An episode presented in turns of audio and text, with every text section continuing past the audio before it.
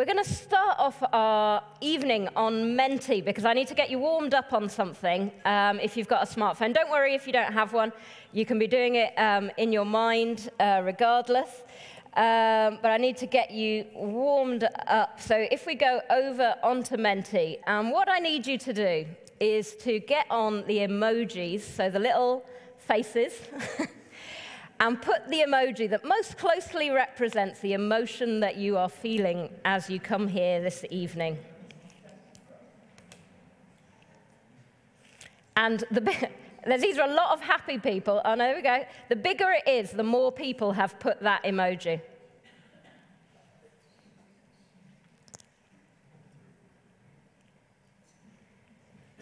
We have got all sorts. I don't know what that tongue one means. Tired, yep. On fire, someone. Lemon. What does that one mean? Feeling sour?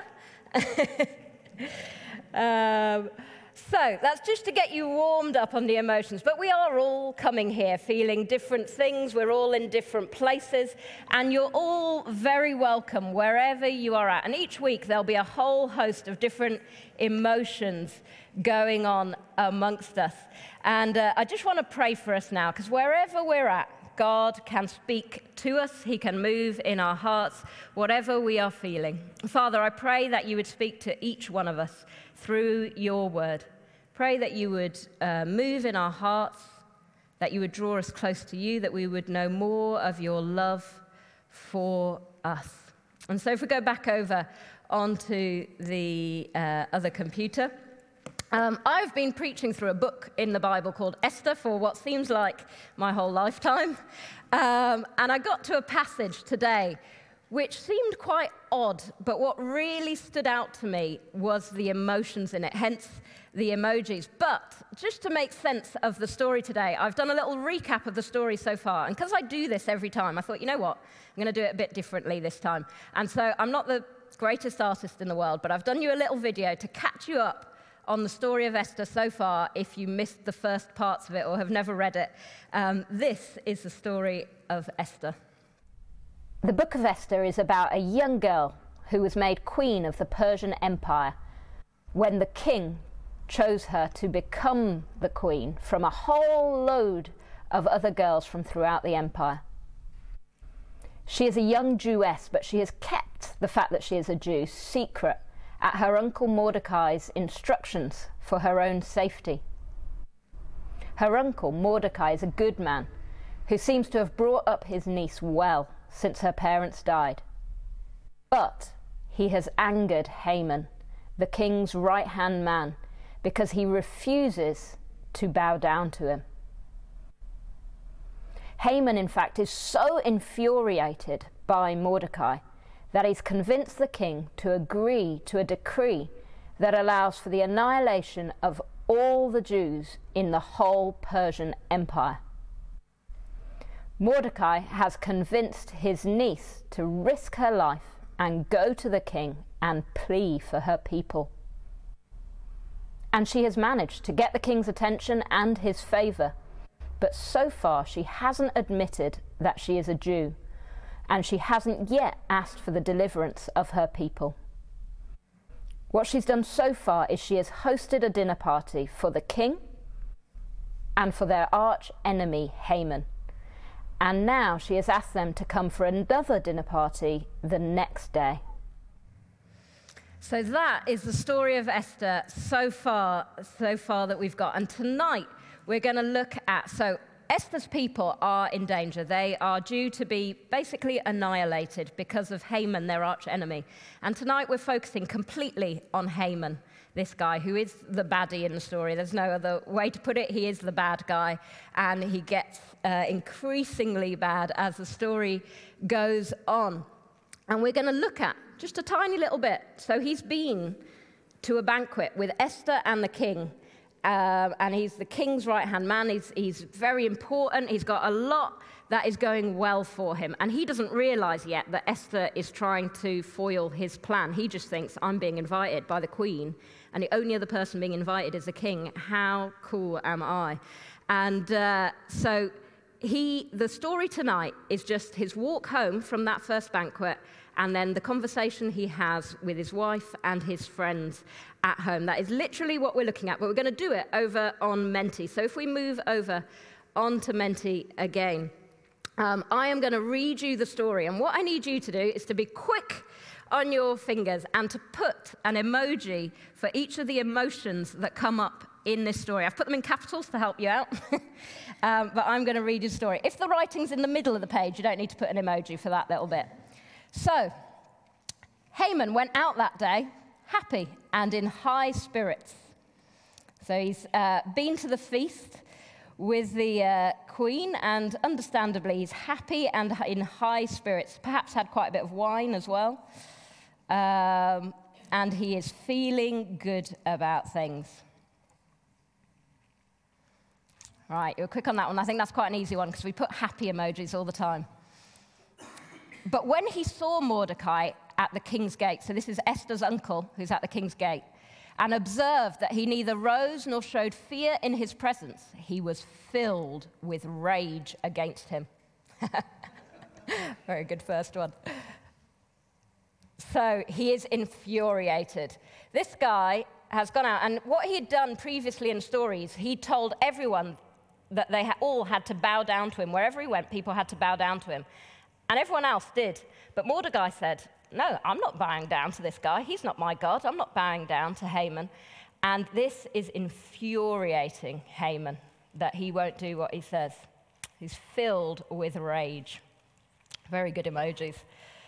Nevertheless, Haman restrained himself and went home. I think this is quite a hard one. How often do you put an emoji for being restrained?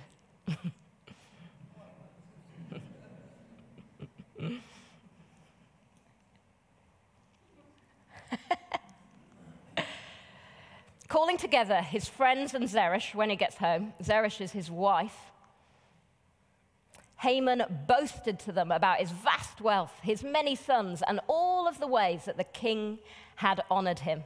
So this guy is on a high. He is full of himself. I am amazing. I am the king's right-hand man. I'm the second most important person in this empire.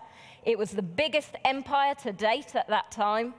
Um, he has got a lot of wealth. He's got all kinds of things. And he says, I am great. And he is boasting to his wife and to his friends. And she, so Esther, has invited me along with the king tomorrow again. But all this gives me no satisfaction as long as I see that Jew, Mordecai, sitting at the king's gate. So he has all this going on and he boasts, and yet he has no satisfaction because Mordecai isn't bowing down to him, isn't doing what he wanted. That uh, blowing stuff out the nostrils has come up a few times. Someone likes that one. So that is the story tonight, and uh, it might seem like a weird thing. If we go back over onto my computer, um, you can see in larger, it doesn't really matter the other text, but that is the story tonight. A whole host of emotions. This is just his walk home from the palace, and he goes through all of this. Starts off happy, gets filled with rage immediately, boasts, satis- no satisfaction whatsoever, and then he is, oh, hang on, we've missed a couple. Let's go back over to the computer, sorry. We have missed the key point. His wife, Zeresh, and all his friends said to him, because he has no satisfaction, have a pole set up reaching to the height of fifty cubits, and ask the king in the morning to have Mordecai impaled on it. Then go with the king to the banquet and enjoy yourself. So this is a nasty bunch of people. So how does he feel about this?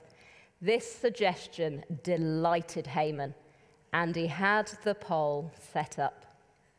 So this is a nasty piece of work. He is delighted by this idea to have a huge pole set up to impale his enemy on. It's not a nice story.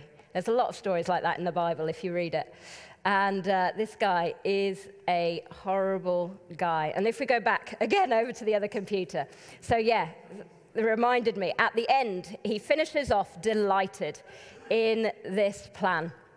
And what I want to do tonight is I just want to go through those emotions very simply, very quickly, hopefully, um, and then I want us to reflect a little bit on each one. So he begins the story happy and in high spirits. And why? Because he felt important. He felt above others. Might have been full of wine. He might have been full of food. That must, might have helped as well. But basically, he felt self-important. He thought, I'm better than everyone else. And so he was happy. He was in high spirits. And often, it's not really the emotions that makes the difference. It's not like a bad and a good emotion as such. It's the motivation behind them. You can be happy, and that'd be a great thing. But was it good that Haman was happy? Why was he happy? And then very quickly afterwards, he is filled with rage. He's a volatile guy. Now, is it bad that he got angry? Is it always bad if we get angry? Jesus got angry. But why? What was the motivation? When Jesus got angry, the motivation was there were people being exploited. There were people who were vulnerable and other people who should have known better, getting money off them, exploiting them, um, and doing all this as a farce, saying that it was for God. And Jesus got angry. But what was Haman's motivation? His motivation was, I'm angry because someone isn't doing what I want. Someone is making me look silly. Someone isn't feeding into my power hungriness. And actually, I am furious. And the motivation of what we feel is so important. But then he restrains himself. And was this because he was protecting Mordecai? Did he think, oh, actually, he's a nice guy, really. I'll, I'll leave him alone. Now, if you've read the story, Haman, that wasn't in Haman's agenda at all. And I think it was probably because he wanted a better and a more vindictive plan. He wanted time to think about this and think, how can I really get at this guy? He's really doing my nut in, and I want to get at him. And so he goes home, leaves that for a moment, restrains himself, goes home, and starts boasting.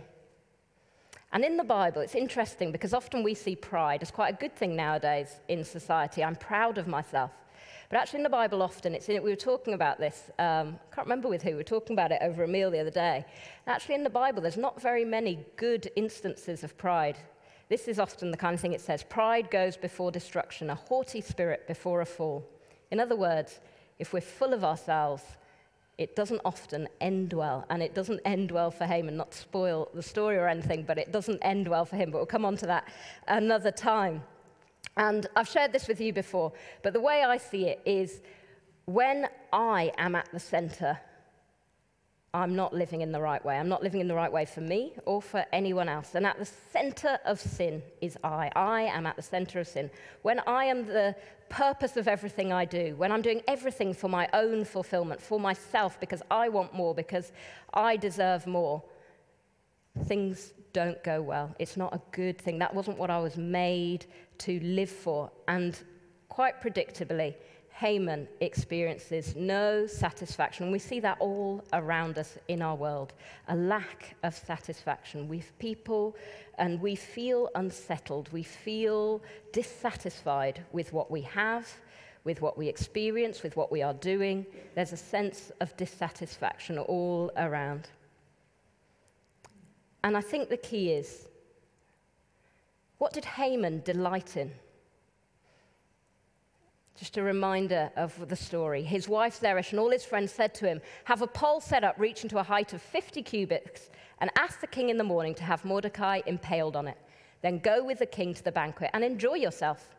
This suggestion delighted Haman, and he had the pole set up. He was delighted by someone else being put down, by someone else's destruction, by himself being lifted up, by someone else being the victim of injustice. That was what delighted him. And actually, if we want to be satisfied, we need to look at what delights us. What is it that our hearts are yearning after? Because that is a key to whether our hearts are in the right place. What is our God? What is the thing that really makes us happy? What are we seeking after? Because that's a good way to check in with our heart. What could Haman have delighted in instead? And uh, I know this is a little bit tenuous, but the way I like to think of it is, I am at the center of sin. But if God is at the center of my life, then others. I am looking to serve God and to serve others. Because I love God, others become the center of it. I get moved out of the center, and God and others take that place. Or if you want to look at it a different way, when we follow Jesus, when we love Jesus, it stops becoming about me, and it becomes about us. We do this together. We are a family.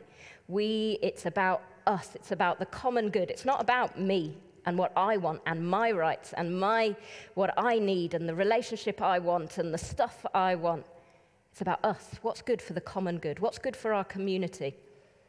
And that is how God designed us to be. Even Jesus came to earth to serve and not be served. That's the example that we follow. And that is what we were made to do. And if you think of something that was made to do something, this jug was made to hold water. There's no point this jug trying to do something else. There's no point this jug being the light that's shining down on me. It's just not going to work. It's not going to be uh, fulfilled in what it's doing, because it's not going to manage it. It will be fulfilled if it holds water and pours it for me. We're all made for a purpose. And the thing that we were created for, we all have different gifts and different small things, but overall what we were created for was to love God and to love others. We were created to serve other people, and it's when we do that that we really feel fulfilled. That is when we feel satisfied. And the world all around us tells us, no, it's about, you will feel satisfied when you think about yourself, when you look out for yourself, when you get the things that you want. Just scrolling through social media, Or, or whatever internet, the adverts, the algorithm of the adverts that it throws at you, that is what the world's saying you need to be satisfied. You need more of this. You need this in your life, and then you will feel satisfied. But it's all false. It's all false gods. None of that brings satisfaction. And Haman had bought into that in a big way. He was out for himself. And what we want to do tonight is we want to try, because all our hearts tend to wander. That's just what they do. It's not that you um, somehow are an orphan, but all of our hearts wander. And what we have to do is try and reorient them towards God. We want to move from it being about me back to about loving God and serving other people. And so that's what I want to do tonight. I want to do a self-audit of our emotions. Um, and you might um, think, oh, but you know, I don't know, I said this morning and people laughed, but I often, I don't know if it's just me, what I really don't want tonight to be about is you're sitting there and you're thinking the person next to you, or you know someone's here somewhere over there, and you're thinking, I know that they felt this this week. I really hope they're listening at this point. It's a self-audit. It's not another person audit. What I really want, we all have emotions. And if you feel like you don't have emotions, there's a whole other thing we need to deal with. But we all have emotions. We all have a heart. And I want us to do a self-audit, each person to audit our own hearts, to bring, because how wonderful if we all started coming closer to God. What a community we would be, how God could use us. Um, and he does already use us, but how much more if we're repeatedly coming back to him. And there's a quote by John Maxwell. Most people want to change the world to improve their lives, but the world they need to change first is the one inside themselves. And so I want to do this self-audit of our emotions. And you might want to, I'm going to go through all those emotions again that Haman went through, and you might want to take a note on your phone if something particularly stands out to you, or even better, if you've got a paper and pen, it's a bit less distracting. Um, you might want to note down something to come back to later, to maybe pray into, to maybe remind yourself of a commitment you've made. And it might be something I say, it might be something else. Often in church, something else pops into your mind, but actually that could be God speaking to you and saying, you know, when this happened, actually, I want to speak into that. I want to help you with this. I want to grow this in you. Um, and so we're just going to quickly go through those emotions. Firstly, he was happy and in high spirits. Have we been happy uh, recently? Can we think of a time? Was it for a selfish reason? Was it something about ourselves? Or were we celebrating with and for other people? What is it that makes us happy? What kind of things? and then he was filled with rage. We might be someone who gets angry. Are we, are we, for the people around us, do we seem volatile? Are we quite destructive when we feel angry? Do we maybe have a bit of a victim complex and think all the time someone else is getting at us and I've got to lash out, otherwise I need to protect myself, I need to do this? Or do we get angry because we feel protective for someone that is vulnerable and we're seeking justice for them? What is the cause of our anger?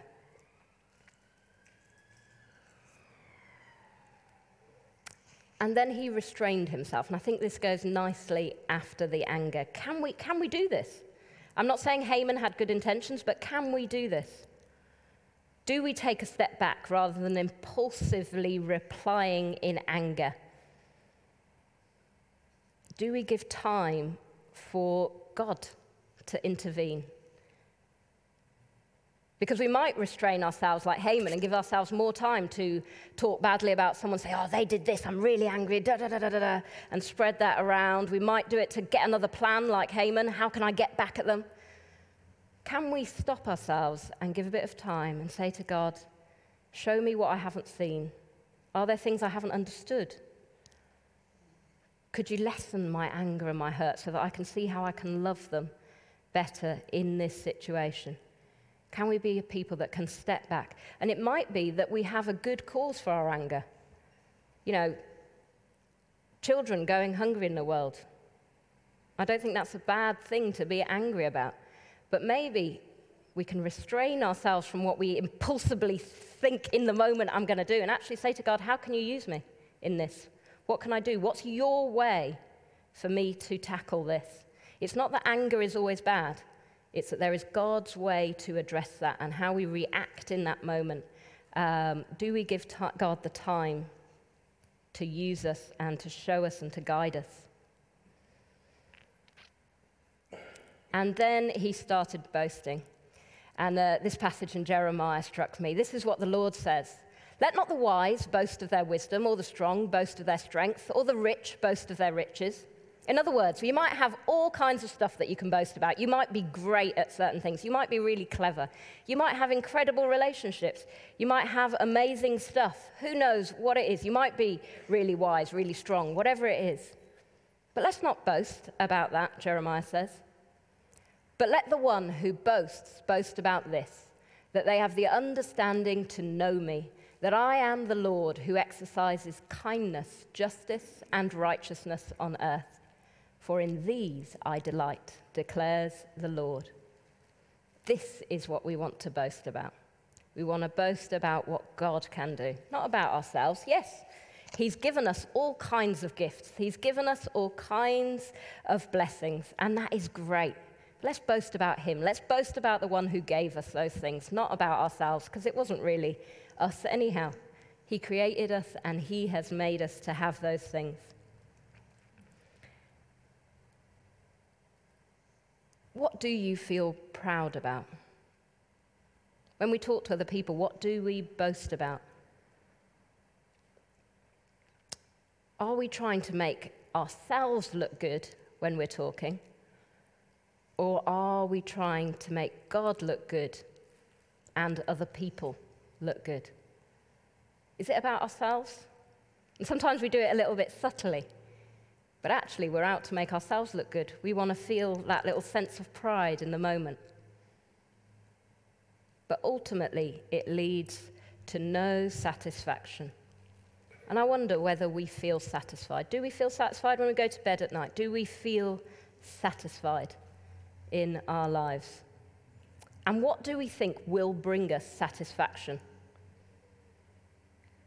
Do we think if we had a better relationship, if we had more relationships, if we had a better job, if we had a better school, if we had better grades, if we had more followers, if we had more stuff, if we had a better car or better clothes or train, what is it that we spend hours looking at and thinking about? What is it that we think that our heart is yearning after, that we think, oh, this will bring me satisfaction? Paul says this. I know what it is to be in need, and I know what it is to have plenty. I've learned the secret of being content in any and every situation, whether well-fed or hungry, whether living in plenty or in want. I can do all this through him who gives me strength.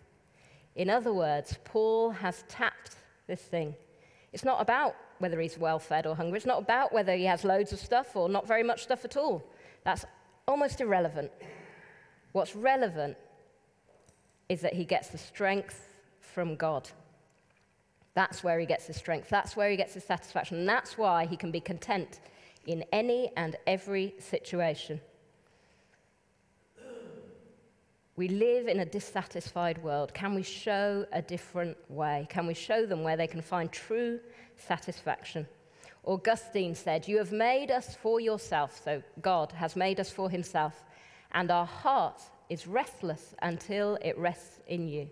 So again, that thing of what we were made for. Our hearts were made to love God. And until that is our ultimate love, we're going to feel restless. So what is it that we delight in? Is it self-interest? Is it things that we want? We might not be as bad as Haman, but what is it that we delight in? Or is it things of God's kingdom? Looking out for others, for justice, for goodness, for mercy, for peace. What is it that really delights us? And thinking about that quote from Augustine, that our hearts are restless until they rest in him, James Smith says this: "Since our hearts are made to find their end in God, we will experience a besetting anxiety and restlessness when we try to love substitutes. To be human is to have a heart. You can't not love. So the question isn't whether you will love something as ultimate. The question is what you will love as ultimate. And you are what you love." What we love says a lot about us. The emotions that come out of our hearts say a lot about us. What we delight in show what it is that we truly love and who we really are. And I read a story recently um, about two captains, uh, Captains Johnson and Berry. And they were the captains of two steamships around the same time as the Titanic. And the two ships, the Nantucket, which was um, a, a cargo-type steamship, rammed the Monroe, which was a passenger ship, in the fog off Virginia, and forty-one people lost their lives. And afterwards, it came to trial, and ultimately, uh, Berry, the captain of the Nantucket, um, was guilty on all charges. He lost his license. Um, but during the trial, the Captain Johnson was put on the stand for over five hours, and during cross-examination, it became apparent that he navigated the Monroe with a steering compass that deviated as much as two degrees from the standard magnetic compass. His steering compass had never been adjusted in the one year he was master of the Monroe. And they think this explains a scene that was later um, told about in the Times newspaper, which said of these two um, burly seamen that they met each other and they clasped hands and they sobbed, because ultimately they were both guilty in some ways. And James Smith says, this is a reminder for us, and this is a reminder. If the heart is like a compass, then we need to regularly calibrate our hearts, turning them to be directed to the Creator, our magnetic north. There are disastrous consequences if we let our compasses go off track. Even by two degrees, we start going off track just a little bit and we end up in a very different place. We need to constantly be recalibrating our hearts, which is why tonight I wanted us to spend a bit of time just doing a self-audit of our hearts, of our emotions, which are telling of where our heart is and the condition of our heart. Where do we feel that we may have loved the wrong things? And our emotions might be telling of that. We might think about what it might be. It might be something else. Have some of our emotions come from a place of self-interest. If I can't learn, then I can't change, and we want to be able to change. So how can we recalibrate our hearts? How can we learn from where we've gone wrong?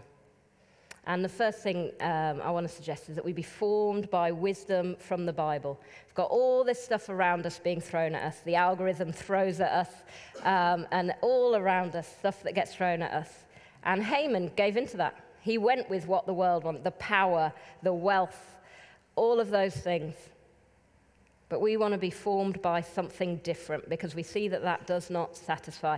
And if you're someone that struggles to read the Bible and you don't know where to start, Um, I invite you to join me. If you scan the Q R code and you have the Bible app, it will take you straight to a plan that I'm starting tomorrow, Luke and Acts, two books in the New Testament um, that I'll be reading. It has a little bit each day, um, and we can each read it. You can type in some questions in the comments bit, and we can chat on there. There'll be a group of us doing it. Um, or you can email me at deb at s c b c dot org dot u k and ask how you get hold of this if you don't understand the Bible app and all those things, and I can explain that. But it's just something we want to do. We want to recalibrate our hearts regularly, not once a year or even once a week, actually daily. If you think of all the other things that are coming into our minds, all the other things that we're looking at, they come every few minutes. If we only think about God once every now and then, our hearts are going to go way off track. Secondly, that we seek to serve others wherever we are this week. Not ourselves, not like Haman did, not self-seeking, but seek to serve other people, whether that be at work, at home, with our friends, out and about, whatever it might be, that we seek to serve other people. And thirdly, that we seek wise counsel from the Holy Spirit, because God wants to guide us, and from carefully chosen relationships, not people like Zeresh, Haman's wife. We want people, we don't want people that are going to say, yeah, go on, fight for yourself. Yeah, you, you deserve that. You go get more. We want people that say, is that the best thing really for you? Does that really show your love for God, your love for other people? Is that really going to bring you happiness? Is there a better way? We want people who are really wise to speak into our lives.